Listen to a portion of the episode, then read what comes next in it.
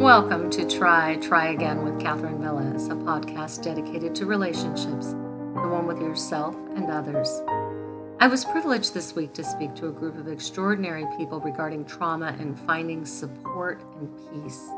It might be beneficial for some of you as well, for simply a brief overview of trauma and how it affects your body and brain. Let's start with a quick couple of exercises I often use in groups to help zero in on what we'll be talking about which is trauma and regulation. The first exercise I want you to do is to get comfortable. And we're going to use some scaling, and you know how much I like scaling. So, between 1 and 10, how are you feeling in this moment? 1 is the worst you've ever felt, and 10 is the best. Affix a number. Now, let's start by just taking in a deep breath, being aware of body, breathe. Where do you feel tension in your body? Send breath to that area and try to relax or release that tension. Breathe in the clean, fresh, pure air and breathe out any leftover negativity from your day. Just try to clear your mind and body. And take one more breath in and out. Then I want you to scale how you feel, again, between 1 and 10. Is that number different from just 60 seconds ago? It may not be substantially different, especially if you're in a quiet, peaceful place to begin with. But even if you notice a slight variance, it's important to recognize regulation is in part about sending oxygen to your nervous system, your body and brain, and being aware of how we're feeling in the moment, moment by moment. The second exercise I'd like you to do, and don't do it if you're driving, but sit, close your eyes, and place yourself in a time when you felt not traumatized, but a little nervous. Maybe you had to give a speech or you're talking before a group. Maybe you had to confront someone about an issue. Maybe you're afraid of needles and you had to go get a shot. Maybe you're having to get on an airplane or travel, whatever it is that makes you a little nervous. And I want you to imagine that feeling and sit with it for a few seconds. Just really try to put yourself in that kind of nervous state. And again, I'm not asking about trauma or anything that would really trigger anxiety, but simply practicing with a little nervousness and contemplate that. Really feel it. And put a number at the end on how you're feeling physically in that imagined nervous state. How did your body feel? What was happening? And then I want you to switch to thinking about something completely calming and relaxing. Again, for just a few seconds. Think to a time when everything seemed pretty good. Maybe you were snuggled in bed and you didn't have to get up and it was raining outside. Maybe you splurged on a food that you like, or maybe it's a time when you had a whole afternoon to sit and read. Whatever it is, stay in that place for a few seconds and then scale how you feel. These exercises are about recognizing how your body responds when you feel relaxed and calm versus nervous. And sometimes it's difficult for us to, to be aware of these different states. Grief and loss and trauma are different states, but at least in my experience, they almost always coexist. When we have trauma, we almost always have some grief and loss connected to that trauma.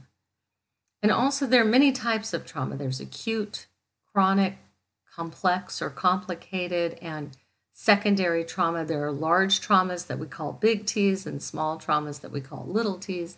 In our work together, we can talk about that. And if you're not sure, certainly you can look that up or talk to me about it. There's a lot of information out there, and that is not the purpose of what we're exploring today. But, but I do want to acknowledge that these differences in traumas exist and there are a variety of treatments and interventions and specialists to help. So let's look at a little biology and what actually happens in the body and brain when we become fearful or nervous. It can happen during panic attacks. It can happen when we feel threatened. It happens with trauma. This understanding helps explain physical regulation and dysregulation, as well as what we're trying to achieve when we talk about self regulating. The nervous system is the central nervous system, which is the brain and the spinal cord, and the peripheral nervous system, which are the nerves outside the brain and spinal cord, basically everything else. The peripheral system in our bodies is divided into the somatic and the autonomic systems. For today's discussion, we are interested in the autonomic nervous system, which is basically three parts the enteric, the parasympathetic, and the sympathetic. The enteric system, just interestingly, is your intestines and gallbladder and that whole area that uh, has become started becoming referred to as the second brain or uh, you know if you've read anything or heard anything about the the gut brain connection that's that's the area we're talking about. But for today i just want to focus on the sympathetic and parasympathetic nervous systems. So if you're relaxed right now you're in your parasympathetic nervous system you're feeling maybe the chair beneath you or the bed beneath you. You have a perception of light, seeing things, hearing things. Senses are engaged. You, you're using language and memory to make sense of what I'm saying, maybe thinking other things as you're listening to me speak. You're breathing, your heart is beating, your system is engaged in digestion. The parasympathetic nervous system is the rest and digest, as they call it. Your heart is beating regularly. You're aware of your surroundings. And if I asked you where you parked your car, you might be able to go back to it in your mind and remember. If I gave you a problem to solve, you, you probably could, could solve a, a problem. You are, for the most part, in the neocortex of your brain that houses rational thinking and decision making and judgment and executive functioning.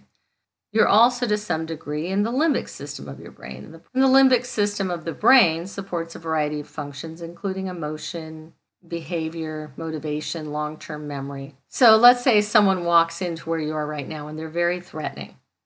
The amygdala in the limbic system of your brain would sound off like an alarm system. It sends an all points bulletin to all the systems in your brain and body. Your brain and body flip to the sympathetic nervous system, and your system is putting on the gas at this point. The parasympathetic system is the brakes, and the sympathetic is the gas. It's the fight or flight. Your brain becomes awash in cortisol and adrenaline. The vascular system constricts and blood flow is altered. Your muscles tense up. You might have a dry mouth. You might have sweaty palms. Your breathing might be much more shallow. Your thoughts are not necessarily rational, but they're based on survival. In the moment, your heart's beating faster. If I gave you a math problem to solve, you wouldn't be able to concentrate and, and do it because you're under threat. And as soon as that threatening person leaves and you know you're safe in a healthy system, the sympathetic system will calm and the parasympathetic will kick back in, put the brakes on, comes back online. The cortisol and adrenaline in your brain will reduce and all the other feel good chemicals will kick back in. The initial reactions to trauma can be confusion, sadness, agitation, anger, numbness, disassociation, restlessness, blunted affect, among others. But remember, everyone has their own reaction and none of it's wrong. If you feel sad, angry, unable to concentrate, disconnected, scared after a trauma or a loss, that's okay. If you feel okay, that's okay too. Your lack of reaction is not an indicator of your feelings about the event. This is an important point. Trauma is not in the event. Trauma is in your individual and particular nervous system. Not everyone experiencing trauma will have a traumatic reaction or post traumatic stress disorder.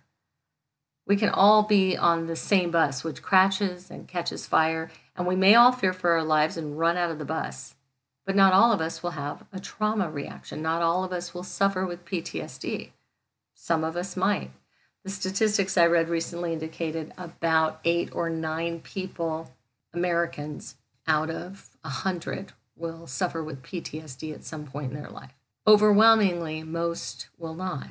Going through the same event does not mean that everyone will have the same reaction. A lot of it has to do with genetic predisposition, how we were raised in terms of handling stress, our adverse childhood experiences, our history of loss and grief and trauma, our personalities and how we tend to handle things, our resilience, our faith and our belief systems, our training, and the quality of our social emotional connections. Sometimes we're tempted to ignore our feelings and try to keep a stiff upper lip. We tell ourselves, or someone told us, that only weak people give in to trauma or fear.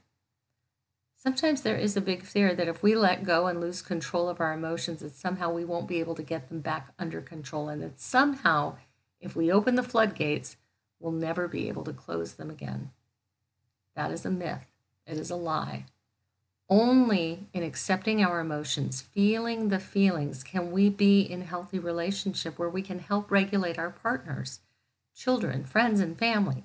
If we are so afraid of our own emotions, it's difficult to have a healthy reciprocal relationship and difficult to help our children regulate. The reality is that only by experiencing our feelings, our humanity, can we live our best life. Consider all the energy being used in trying to suppress emotions. Use that energy for other way more important things, like being present in your life. When we're being true to ourselves and how we feel and how we think, we can enjoy our, the activities and relationships that fill us with joy. Someone is looking at you as a role model. You're an example in this world. Be an example for truth in how to live your life and live feeling all of your life. The second big piece of this is best said by Richard Rohr, a wonderful author and spiritual writer, who said, If we do not transform trauma in ourselves, we transmit it. When we suppress our feelings and don't actively heal our traumas, it can lead to generational trauma.